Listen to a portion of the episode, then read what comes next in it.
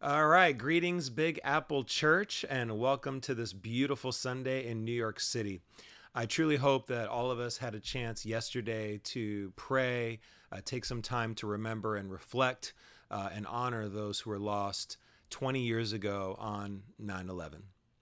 Uh, today, I want to welcome you back to our series called Don't Call It a Comeback, where we've been learning from comebacks of Jesus in the Gospel of Luke. And so far, we've looked at Jesus coming back with his family, coming back from the wilderness, and coming back to his hometown. Today, we're going to look at Jesus coming back for the harvest. Now, let me explain what I mean by scanning a few passages in the book of Luke. And these will be familiar to you, but I really want to catch this, this drift of Jesus going back after initiating something to catch a spiritual harvest. In Luke chapter 9, verse 17, it says, After the feeding of the 5,000, the disciples came back for the leftovers. See, it was one thing to witness and be a part of the great miracle of all those people eating bread and fish, but there was work to be done after the miracle. To go back, it was really a second miracle, and to come back and get that harvest. In Luke chapter 10, verse 35, Jesus is telling the parable of the Good Samaritan. And after he sets up the injured Jew at the local motel, he tells the owner, Look after him, and when I come back, I will reimburse you for any expense you may have. Again, in form of parable this time jesus is illustrating the value of not just starting something here in a here as a relationship that he had the the samaritan had started with the injured jew but coming back and making sure to follow up. All right finally in luke 13 verse 8 in the parable of the unfruitful fig tree one man is ready to cut it down. Another man says leave it alone for another year and then yep you guessed it come back and see if it bears fruit. All right. In the same way, I really believe we will reap a harvest when we come back and follow up on the original seeds that God has used us to plant in our daily lives. You know, clinical psychologist Dr. Mary Beth Bryan reports an unfortunate side effect of the pandemic that she's calling brain fog, where people may experience mental slowing or fatigue, trouble thinking, and cognitive inefficiency paying attention, problem solving, organizing, and completing daily tasks may feel challenging, uh, effortful, and difficult, may be hard to focus, initiate action, and make good decisions. Can anyone relate? Yeah, right? So I would say the opposite of remembering to follow up is forgetting to follow up.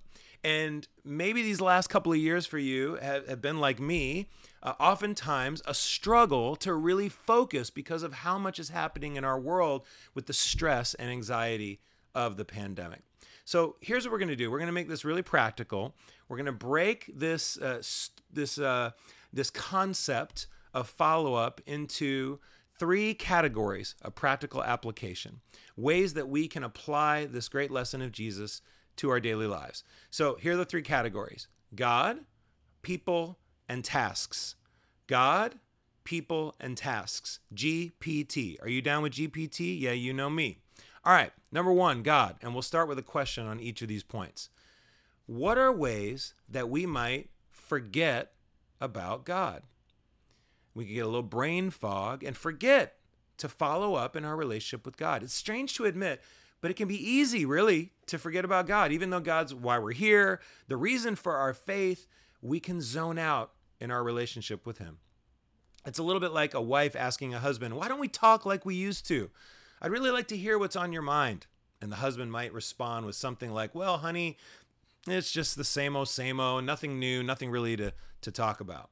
See, that's not the kind of inspiring relationships we're looking for, right? We want to follow up in our relationship with God, not to forget, but to reincorporate those deep times of prayer and Bible study with Him. You know, Jesus was an incredible example of remembering to connect with his father. And really, that's where we get the word communion from, right? It's about communing, connecting, remembering to be with our Father in heaven.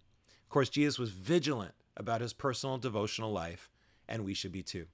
All right, that was God. Number two, people. We have the G, now the P, people. We'll start with our same question. What are ways we might forget about people, about important relationships that we've invested in? but have fallen by the wayside. We've gotten brain fog on those relationships sometimes. I have to work really hard at this, especially with long distance relationships. I, I could be really bad. And I especially have some very dear friends uh, that are spiritual brothers and sisters in Los Angeles, where we were for many years. And it's difficult for me to just be vigilant about following up on those important relationships. In fact, a brother and I played phone tag three or four times last week, and then a few days go by of silence, and I sort of move on. And I need to repent of that and be ready to jump back in. It's a discipline. Now, of course, let me say this I've got to have healthy boundaries. All of us do. None of us can be available beyond our capacity, but we know what we're able to invest in. You know, sometimes we have a deep spiritual conversation with someone new, uh, someone that we meet at work or uh, somewhere socially or, or out in the city. And we connect in such a way that's powerful. And we think about, hey, I, you know, let's follow up or we exchange information, but then we don't maybe this is a good reminder for us to, to add that back in to our schedule book or, or phones. You know, we personally, Arlene and I have been reaching out to an incredible couple here in town, just building a great friendship and being open about our lives together and, and sharing our faith. And we've got to be deliberate about setting up that next time. It's not going to happen on its own. And we know it's important for us to say, hey, let's let's get something on the calendar. All right.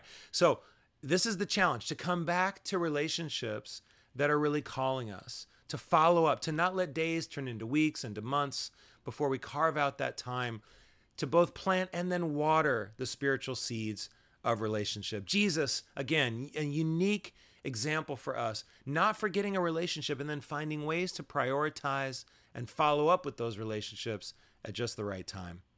I think for us, especially coming out of a time of isolation and a time where we haven't been able to connect with each other like we are normally used to, now is a perfect opportunity to reach back out and follow up. All right, number three is tasks. We got G, the P, now the T, tasks. Here's our question What are ways that we might forget about important tasks? Where we get brain fog on things that we know we should be doing, but then they kind of like slip away. It's an understatement again to say that our spiritual task rhythm has been broken by COVID, right? Our, our regular spiritual habits have probably changed quite a bit uh, from where or when we pray uh, to even menial things around the house. You know, when we go uh, get, you know, uh, you know, uh, whether we got to fix something around the house or paint something, the little things, right? Even going to the store and grocery shopping. The pandemic melee's effect is very real. And I know for me, it's easier to replace the harder things with easier things. It kind of it's it's clear in our minds when we say it out loud, but in the moment when we know we should be doing something, like I fixed the flusher the other day on the on the toilet, and I, I had noticed that it was loose for a couple of days, and I didn't get around to it, and I put it off, and I'm like, you know what? What about that Netflix show? That sounds really good right now. I don't want to do this uh, this other thing, um, but we could do both. We could do laundry and watch our show, right? We, but we don't want to get in the habit of losing the discipline of tasks in our lives, especially the spiritual tasks. It's time for some of us to pick up where we left off on our to do list, all right? Uh, and of course, Jesus, great example, devoted to following through with tasks that he had, uh, like getting to Jerusalem. He had a certain time, a date with destiny, and he made it happen, or even all the way to dying on a cross.